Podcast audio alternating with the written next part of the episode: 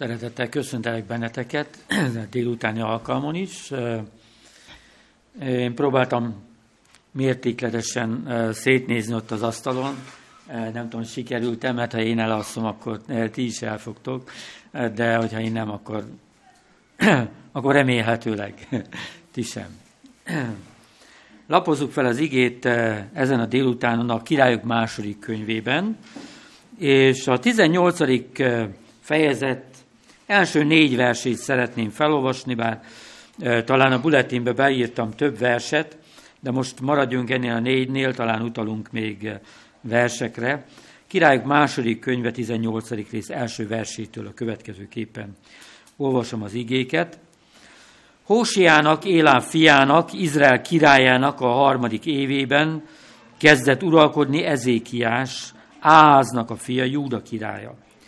25 éves korában kezdett uralkodni, és 29 évig uralkodott Jeruzsálemben. anyjának a neve Abi volt, Zekarián lánya. Azt tette, amit helyesnek lát az úr, egészen úgy, ahogyan ősatja Dávid tette. Megszüntette az áldozóhalmokat, összezúzta a szent oszlopokat, és kivágatta a szent fákat. Darabokra törette a részkigyót is, amelyet Mózes készített, mert Izrael fiai mindaddig tömjéneztek neki, ezt a kígyót Nehustánnak nevezték. Milyen kísértések gyötörtek benneteket az elmúlt héten? Ne jegyetek meg, nem szeretnék nyilvános gyónást bevezetni a gyülekezetben, sőt, fülbegyónást sem, hanem elmondom én helyettetek. Nem a magamét. Elég, ha magatokban végig gondoljátok. Közel jártak hozzánk minden olyan bűnök, amit úgy általában, amiben úgy általában az emberek beleesnek. Mondjuk büszkeség, kapzsiság, paráznaság, irigység, mértéktelenség, rossz indulat és lustaság. Ugye ez a hét fő, főbűnnek egy valamilyen fajta megfogalmazása, nem mindig ugyanezeket a szavakat használják hozzá, de talán egy kicsit biblikusabb vagy korszerűbb szavakat használva. Bár hívőként próbáljuk ezeket a bűnöket ketrecben tartani, hagyd mondjam ezzel a szóval, mégis időnként azért kikiszabadulnak, nem? Óvatosan merünk azért bólogatni, még ébren vagyunk. De ha valaki, valakinek kellemetlen, hogyha kunja le a szemét, és akkor azt gondolom, hogy azért nem bólogat, mert már elaludt. De ez még nem minden.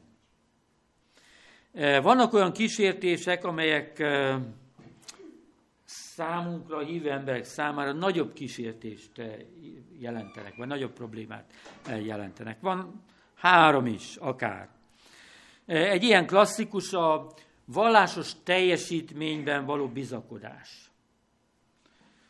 Az, hogy bizonyos szertartásoknak követése, vagy áldozathozata, vagy hovatartozás, hogy az előnyt jelent, hogy Pálapostól küzdött ezzel még a megtérés előtt, vagy utána is ugye fölmerült ez benne, hogy, hogy mennyire másként látta az ő életét farizeusként.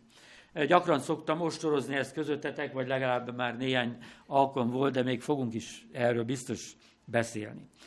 A másik az oly népszerű jóléti vallásnak a követése, a jóléti evangélium, vagy prosperity evangélium, vagy gospel, ahogy mondják, vannak egyházak, akik erre építik a tanításukat, de szerintem nagyon jól be van szűrődve mindenhova, és minden bizonyal köztünk is ismert ez.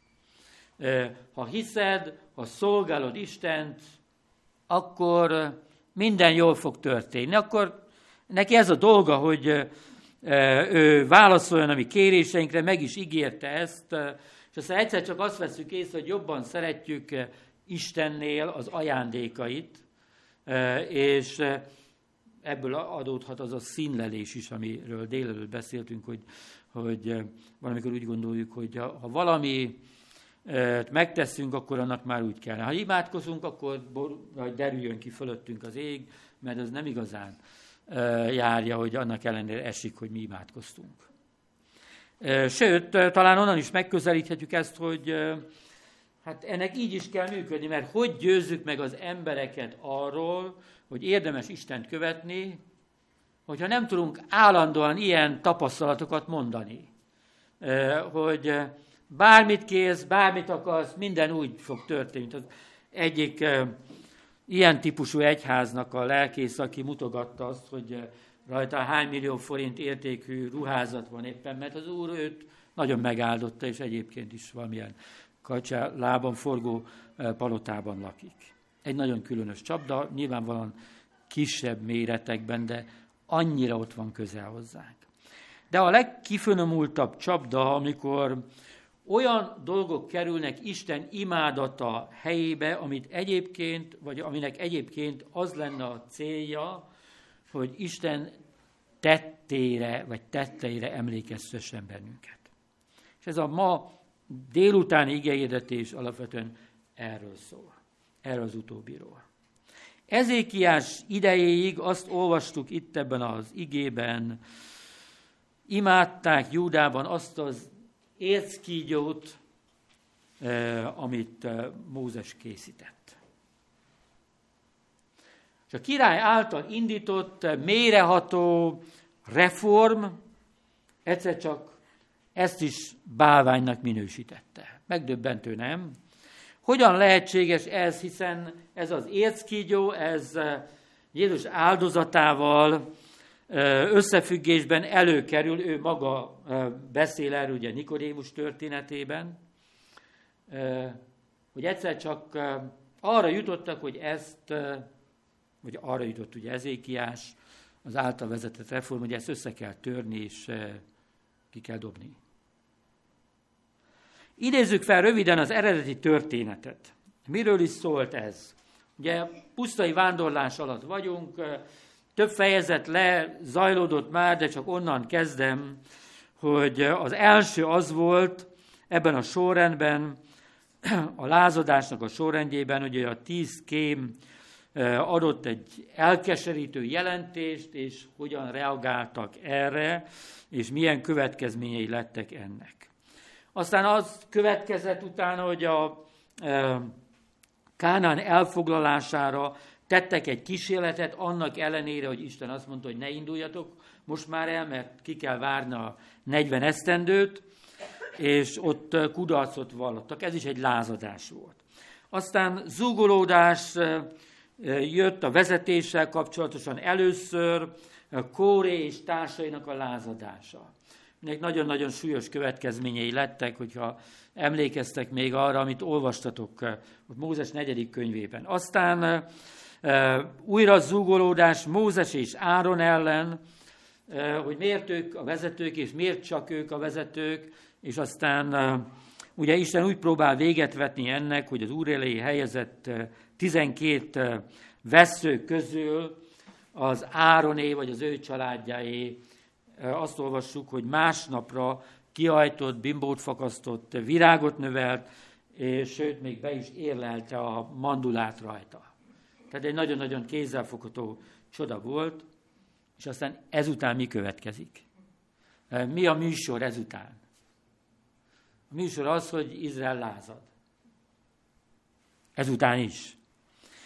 Ugye 40 év, amikor letelik, akkor fogadalmat tesznek, hogy elpusztítják a kánani városokat, hogyha az Úr kezükbe adja őket. Az első csaták azok nagyon szépen és sikeresen lezajlanak, és aztán hamarosan újra zúgolódni kezdenek, türelmetlenek lesznek, mert ugye Edom földjét meg kellett kerülni, és hát ha éhesek, fáradtak vagyunk, és még gyalogolni kell néhány kilométert, akkor milyenek szoktunk lenni? Harapunk, nem tudom, legalábbis velem előfordul. De hát itt egy kicsit hosszabb útról volt szó, meg hosszabb időről. És 40 év után már úgy gondolták, hogy már jó lenne végre hazaérni. azt olvassuk ugye Mózes 4. könyve 21. rész 5. versében, hogy így beszélt a nép Isten és Mózes ellen. Miért hoztatok föl bennünket Egyiptomból? Azért, hogy meghalljunk a pusztában? Hiszen nincs kenyér és nincs víz, szívből utáljuk ezt a hitvány eledelt. Mi is volt ez a hitvány eledel? Ugye a manna volt ez, amiről azt olvassuk, hogy az élet kenyerét Krisztus jelképezte. És ugye erre mondták azt, hogy ez egy hitvány eledel. Nyilván nem kóstoltuk mi, hogy mennyire tápláló volt, de hogyha Isten készítette ezt, és Isten gondoskodott róla, akkor biztos ennél biztos jobb volt, mint az, amit mi most ebédeltünk. Még az is lehet, hogy még egészségesebb is volt annál. Aztán megtagadták az élő vizet, ami ugye, vagy pontosabban az élő vizet adó sziklát, mert Pál apostol arról beszél, hogy ez a szikla követte őket, és ugye a rabbinikus elképzelés szerint ez gurult utánuk, ahogy vonultak, és mindig ott volt, eh, hogy ha kell, akkor vizet adjon nekik, és ez sem volt jó. Egyiptomi ételeket, italokat részesítették előnyben, a menyei eledel helyett, eh, ami leg, legdöbbentőbb, hogy vissza akartak térni ugye Egyiptomba. És úgy beszéltek Istenről, mintha nem lenne képes Isten gondoskodni róluk, miközben most már évtizedek óta Isten folyamatosan gondoskodott róluk, nem is akármilyen módon. És miután ennyi mindent megtett, értük, Isten nagyon megharagudott rájuk, és mérgező kígyókat küldött. Elkezdték marni az embereket, sokan meghaltak, és akkor oda ment a nép Mózeshez, olvassuk itt a 21. fejezetben, 4. könyvben, hogy oda ment a nép Mózeshez, és ezt mondta, védkeztünk, mert az Úr ellen és ellenet szóltunk, imádkozz az Úrhoz, hogy távolítsa el rólunk a kígyókat. És aztán Mózes imádkozott az Úrhoz, és akkor Isten azt mondta neki, hogy készíts egy mérges kígyót, és tűz föl egy póznára, mindenki, akit megmart a kígyó, életben marad, ha arra föltekint. Tehát Mózes öntött egy részkígyót, és egy oszlopra tűzte, hogy bárki, akit a kígyó megcsípett, feltekintett rá, és megmenekült, helyreállt az élete, meggyógyult. Ahhoz, hogy megértsük Ezékiásnak a tettét, e körül a történet körül kell még egy kicsit forognunk, hogy mi volt ennek az egész cselekménynek a jelentése. Isten ezt a részkígyót egy ideiglenes szimbólumként, eszközként akarta használni arra, hogy ezen keresztül kifejezzék a szabadítóba vetett hitüket. Az, hogy föltekintenek rá. Nem azt akarta, hogy ez a kígyó egy állandó emlékeztető legyen, erre ott volt a Páska ünnepe például, meg az áldozat, napról napra, és alkalomra alkalomra, meg ugye évről évre, a megfelelő ünnepen, és mégis azzal találkozunk, hogy nem kevesebb, mint 800 éven keresztül ők ezt a részkígyót imádják, és tömjéneznek is neki. Elgondolkoztat, hogy hány reform volt, vagy milyen mélységes reformok voltak, hogy ez ott, ott maradhatott. Megvolt az a bálvány, az a szobor valahol, valahogy sikerült mindig megőrizni, amely ugye akkor született, akkor még nem bálványnak. A pusztai szükség elmúlása után nagyon hosszú időn keresztül is újra és újra leborultak előtte, töményeztek neki, tehát egy bálvány lett abból az eszközből, aminek teljesen más volt a jelentése, a célja. Egyébként úgy hívták, hogy Neustán, azt olvastuk, ez a szó egyébként csak annyit jelent, hogy egy darab rész. Tehát ők még maguk is a nevén keresztül is megvallották az, hogy ez semmi, ez egy élettelen dolog igazán. Valamikor hasznos és szükséges volt, de az egyszeri, praktikus dologból az imádatnak a tárgya lett, hozzájuk nőtt ilyen formában eltakarva azt, akire előre mutatott, egykor áldás volt, de időközben mondhatjuk azt, hogy átokká vált, Isten igaz imádatának az akadályává vált. Hogyan történhetett ez meg?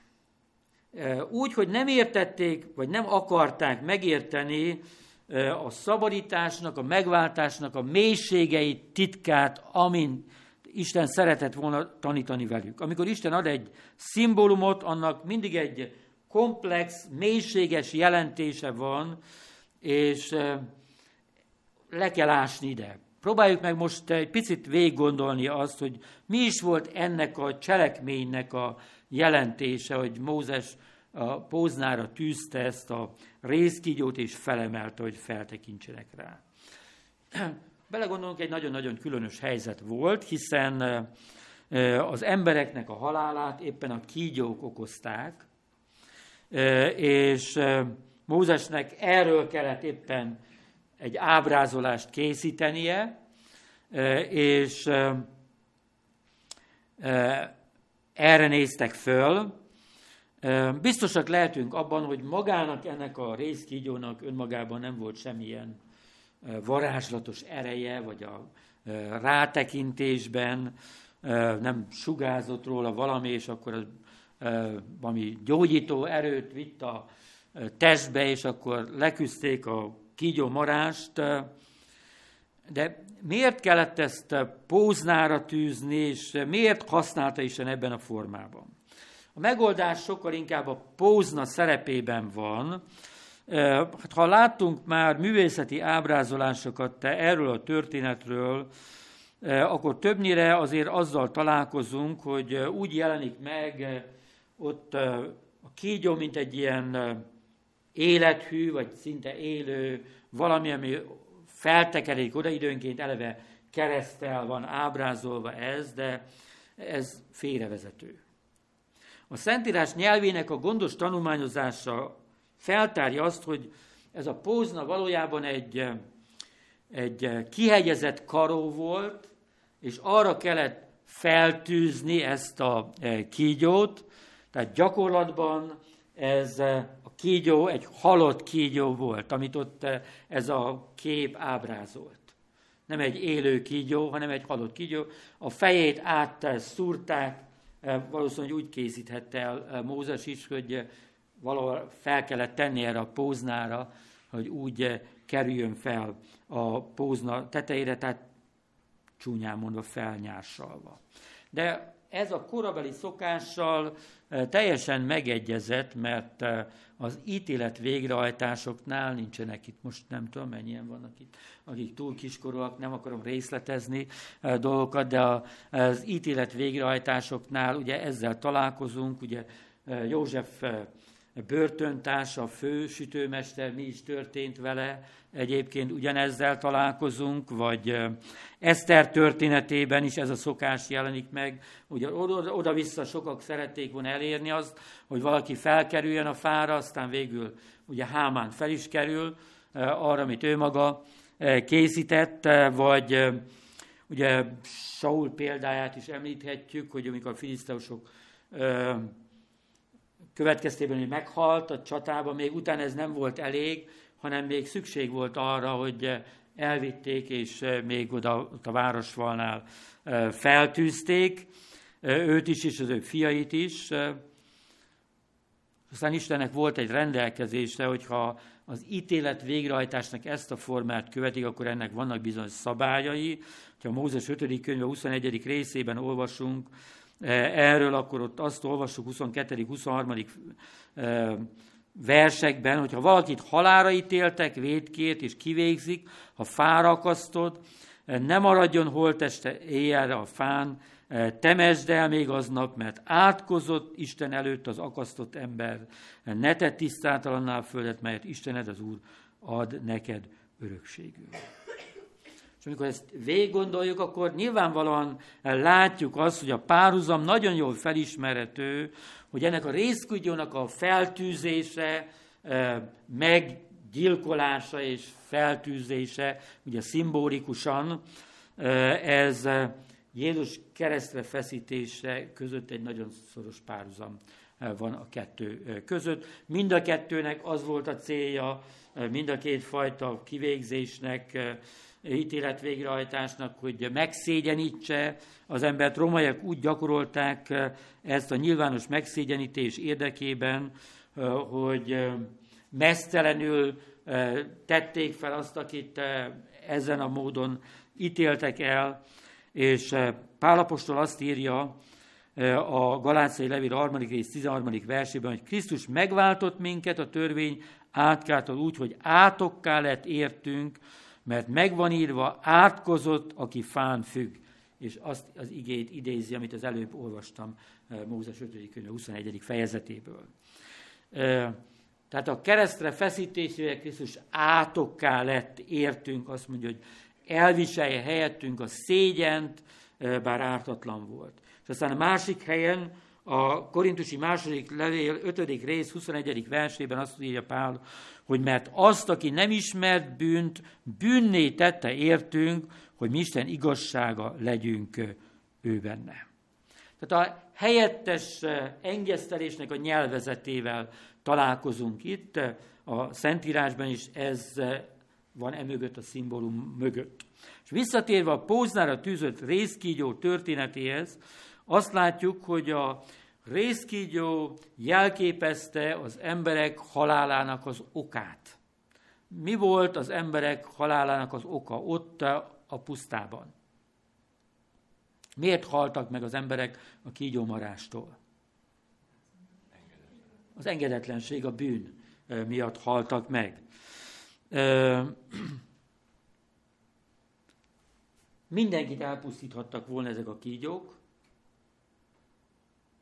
meg is érdemelték volna, valószínű, vagy minden olyat elpusztíthattak volna, aki megérdemli ezt, ha így mondjuk. Ha Isten nem készít egy megmentő tervet arra, hogy hogyan állítsa ezt meg, hogyan akadályozza ezt meg, Miután az emberek rájöttek arra, hogy ez az ő bűnüknek a következménye, és Istenhez kiáltottak, vagy Mózesen keresztül kiáltottak Istenhez, hogy állítsa meg ezt a csapást, és Mózes imádkozott értük. És aztán mondja gyakorlatilag Isten Mózesnek, hogy készítse el ezt a részkígyót, és emelje fel a póznára. És aki föltekint, az életben van.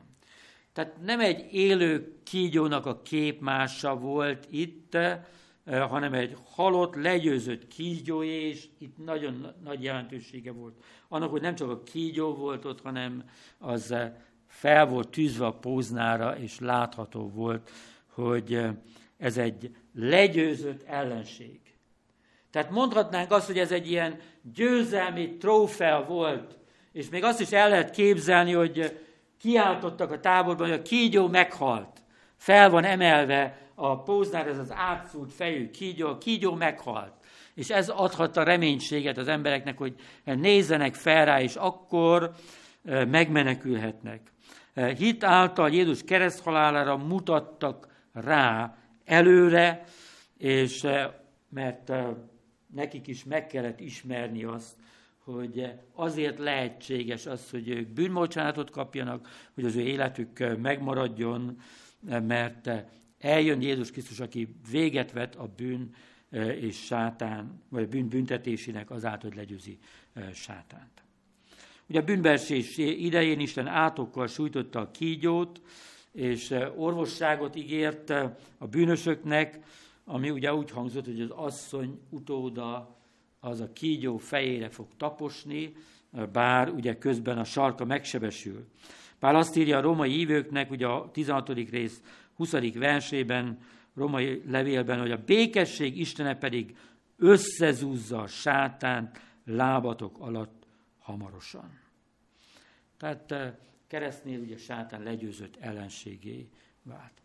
Tehát értük most már, hogy itt van a megváltásnak egy csodálatos eh, szimbóluma, képe, amit ott a pusztában gyakorolni kellett azzal, hogy felemelték ezt a, az érckígyót ezen a póznán. És azt láthatjuk, hogy idővel ebből egy bávány lett. Nem póznára tűzött kígyó által jelképezett megváltást ünnepeltek, hanem magát a kígyót imádták. Mert már csak az volt ott, csak a kígyó volt ott, és csak azt imádtak. És azt gondolom, hogy biztos volt rá magyarázatuk. Hiszen azzal találkozunk, hogy mindig megtalálták a magyarázatot arra, hogy ha valamit úgy akartak tenni, például amikor az aranyborjú körül elkezdtek táncolni, akkor mit mondtak? Mit olvasunk ott? Hogy ez a te Istened, Izrael, aki felhozott téged Egyiptomból. Azt mondták, hogy hát végül is mi nem a borjút imádjuk, meg a borjú körül táncolunk, hanem kell nekünk egy látható, egy megjeleníthető, kézzelfogható, valami bizonyíték, valami, hogy, hogy a mi hitünk erősebb legyen. Itt is azt gondolhatták, hogy mi nem a kígyót ünnepeljük, hanem egy emlékeztetőnek használjuk ezt csupán. Azt gondolhatjuk, hogy ez csak bizonyos történelmi egyházaknál esett meg.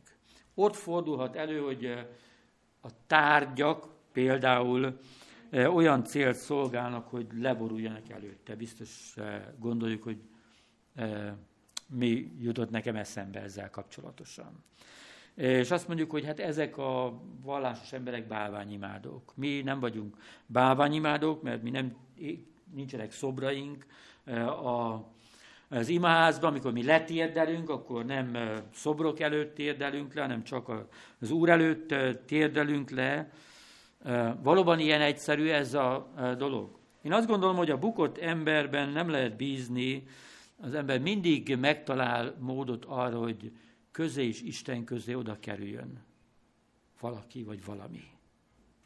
És amiről ma beszélünk, az éppen az, hogy nem akármilyen bálvány, amiről úgy általában szoktunk beszélni, hogy a pénznek a szeretete, vagy a hatalomnak a szeretete, hanem valami, ami egyébként az lenne a célja, hogy megértesse velünk a megváltásnak a mélységét, a titkát, Isten munkának a titkát, de helyette eh, mi ezt bálványként használjuk. Eh, az ezékiás által kezdeményezett lelki megújulási mozgalomnak én azt gondolom, hogy számunkra is vannak fontos tanulságai. Olyanok, amelyeket mérlegelnünk kell, mint közösség, és olyanok, amelyek eh, mint egyének érdemes nekünk egy kicsit felülvizsgálni a mi saját életünkben. Az egyháznak, a közösségnek bátorságot kell gyakorolni abban, hogy különbséget tesz a kultúra, a szokások és Isten parancsai között. És ez nem mindig olyan könnyű. Ezékiás ismerte Isten parancsát, tudta, hogy a bálvány imádat az ítéletet von maga után, vagy hogyha e, mai szavakkal fejezem ki, akkor e, a bálványimádás végzetes következményekkel jár, mert gyakorlatilag mindig arról van szó, hogy e, a mi életünk, a mi tetteinknek a következményeit aratjuk, nem Isten csapkod le legtöbbször, vagy hogy gondolják az emberek, hogy valami rosszat teszünk, akkor Isten lecsap, nem, hanem vannak olyan törvényszerűségek, amelyeket ha átrágunk, akkor ennek a következménye az lesz, hogy mi kivonjuk magunkat Isten védelme és vezetése alól. Amikor a hit gyakorlásunk középpontjába vallásos szokások kerülnek, eh, akkor könnyen előfordul, hogy árnyékot vetnek arra, amire egyébként az a szokás igazán mutatna, hogy megértsük a mélységét eh, Isten megváltó munkájának, a megváltás titkának. Például az igaz egyház az eh, nem üdvözít, nem üdvözítő eszköz. Van olyan egyház, amely azt tanítja, hogy az egyház üdvözítő eszköz, eh, és, és a mi nézetünk szerint, és a Biblia szerint is hamis egyház, de ezzel szemben azt kell mondanom, hogy az igaz egyház sem üdvözítő eszköz. Például a taktoborzás, vagy a számoknak a bűvölete helyett, ami sokszor ugye megkísért bennünket, hogy a, az igazságunkat, az erőnket, az, hogy jó úton járunk, azt a, azzal próbáljuk demonstrálni, hogy hogy növekszünk, vagy milyen sokan vagyunk. Ahelyett Jézus felhívását kellene követni, aki azt mondta, hogy az aratnivaló sok, de a munkás kevés, kérjétek tehát az aratás urát, hogy küldjön munkásokat az ő aratásába. A gyülekezet nem a taglét számáról szól, nem azt teszi igazzá és erőssé, hanem arról, hogy hányan vannak olyanok, akik a Biblia kritériuma szerint tanítványok. Szoktunk ezen gondolkodni. Amikor, nem erre a gyülekezetre vonatkozik, világá küldtőjük, hogy a generálkonferencia elnöke két hét alatt Ruandában vezetett egy evangéliát, és százezer ember megkeresztelkedett, én mer, merem remélni, hogy az mind tanítvány. Mind olyan tanítvány, aki az Úr munkáját végzi. Csak itt nálunk fordul elő az, hogy a gyülekezet 5-10 százalékánál több nincs, aki tanítvány, hanem sokan úgy gondolják, hogy ide kell jönni ahhoz, hogy üdvözüljenek. Ugye? Ez nem más jelent, mint azt, hogy van Istennek egy célja, amit meg akar valósítani a közösségen keresztül, de mi elkezdjük a közösséget imádani, ahelyett, hogy a közösség betölteni a küldetését. A szombatünneplés középpontjában nem az istentiszteleti részvétel eh, kérdésének kell lenni.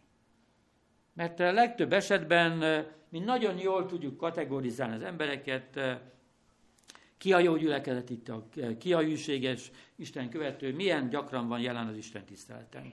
Hány órát van szombatonként jelen az Isten tiszteleten. A szombatnak az igazi célja az, hogy a Krisztusban elnyerhető nyugalomnak, tehát a megváltás bizonyosságának az eszköze legyen, megtapasztalának az eszköze legyen, ami számunkra. Átélni azt, hogy hiába fáradunk hat napon keresztül, ami életünk csak egyetlen egy módon van biztonságban, egyetlen egy módon van jövőnk, az, hogy Krisztus kegyelme által, megváltás munkája által mi kegyelmet kaptunk, és életet kaptunk, és jövőt kaptunk. A testünk Isten temploma, egy nagyon-nagyon fontos tanítás, ami számunkra, ami nem arról szól, hogy többet forogjunk magunk körül, és tökére fejlesztjük a nácizmust magunkban, hanem arról szól, hogy legyen Isten a mi életünknek a középpontjában. Legyen a mi életünk Isten templom, Isten jelenlétének a helye. Isten imádata közben számunkra is ott van újra és újra ez a kísértés, és ezek a kísértések, hogy Isten helyett elkezdjük önmagunkat imádni. Azt tesszük, amitől jól érezzük magunkat. És úgy gondoljuk, hogy ez az, ami tetszik Istennek. Hadd mondjak mindennapi példát arra, mert lehet, hogy itt lenne Ágot, amíg akkor már bólogatna, hogy egy kicsit úgy beszéljek, hogy közérthetőbb legyen, ne csak elvont fogalmakban. Gyakran teszünk dolgokat másokért, csak a saját önzésünk miatt. Például, hogyha én vennék egy fitness bérletet a feleségemnek a születésnapjára, akkor ez miről szólna?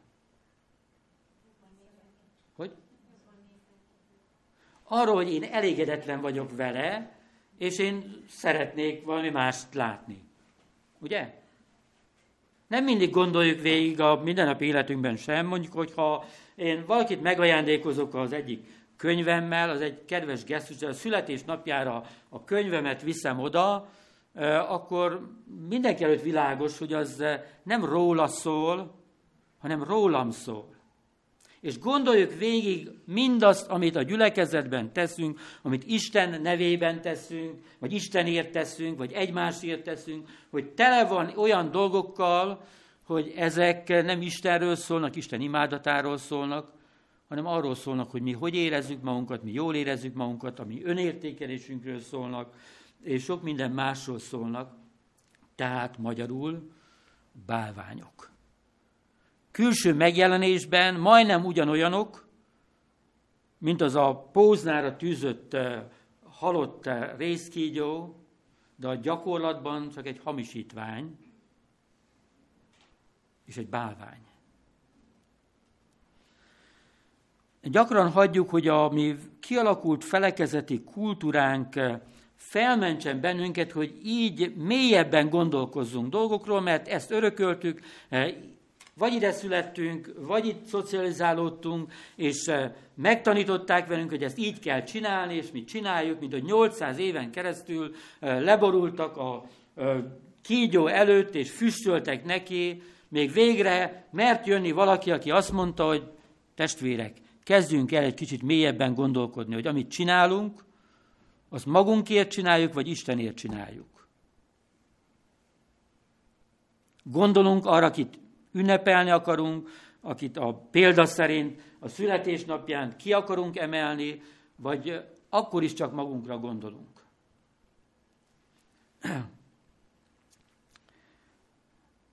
El tudom képzelni, hogy Ezékiás tette sokakból döbbenetet váltott ki.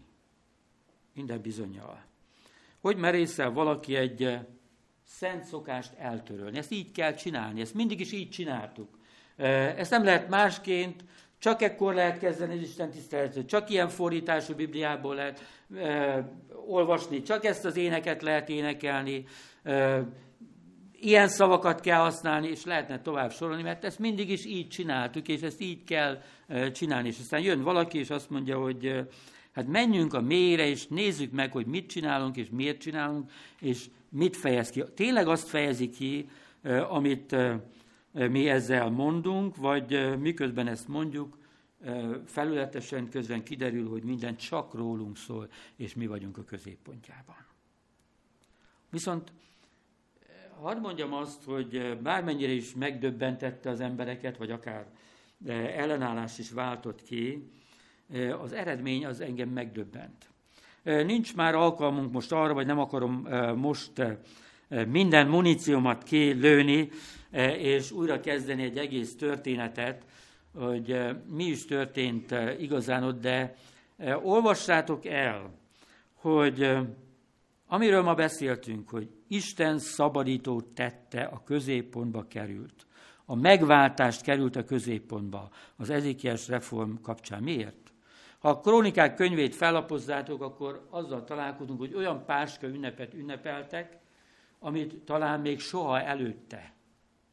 Nem foghíjas volt a gyülekezet, és azt mondják, hogy á, már voltunk hitmélytőn is, meg legfeljebb zoomon meghallgatjuk, vagy megnézzük, vagy válogatunk, hanem szívvel, lélekkel ott voltak benne, és napokon keresztül is minden szó szerint úgy, ahogy az Isten elrendelte. Miért? Mert el lett mozdítva egy akadály az ő szívükből, és egyszer csak elkezdtek nem maguk körül forogni, hanem Isten körül forogni. Isten került a középpontba. Én azt gondolom, hogy érdemes lenne még majd folytatni ezt a témát például mérható beszélgetésekkel is, mert én adtam egy-két példát, de valószínű, hogy rengeteget kellene azon gondolkodnunk, hogy most ez Rólam szól, vagy Istenről szól. Ez rólam szól, vagy Istenről szól. Ez a megváltást, vagy a hamisítványát fejezi ki. E, és akkor tudnánk igazán komoly reformot végig gondolni, akár a saját életünkben, akár a közösség életében is. Fel kell tárnunk azt, hogy a mi hitgyakorlásunk mennyire szól a megváltás titkáról, illetve mennyire csupán a saját érzéseinkről és a saját önzésünkről. Én azért imádkozom, hogy ezt a munkát legyen bátorságunk elvégezni, mert ez bátorság kell. Legyen bátorságunk összetörni a nehustányainkat, hogyha vannak ilyenek a mi életünkben, hogy Isten imádata, Isten igaz imádata valóban a helyére kerülhessen. Mert ez a legnagyobb szükségletünk, visszatérni az igaz imádatra.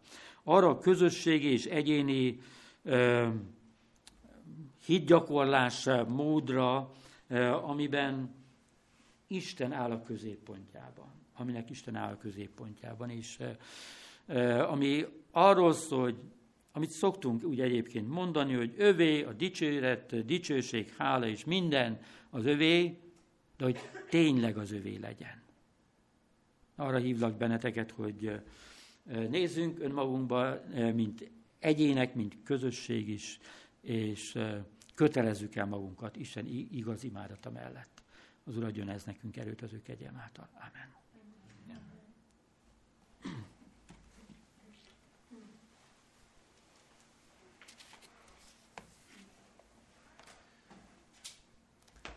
áldásos délutáni óránkat is zárjuk le énekkel és imával. Először énekeljük a 218-as számú ének, négy, három versét. Már csak három van. Jó, tehát 218-as számú ének három versét, majd Szilvási testvér imája után a 17-es számú énekkel búcsúzzunk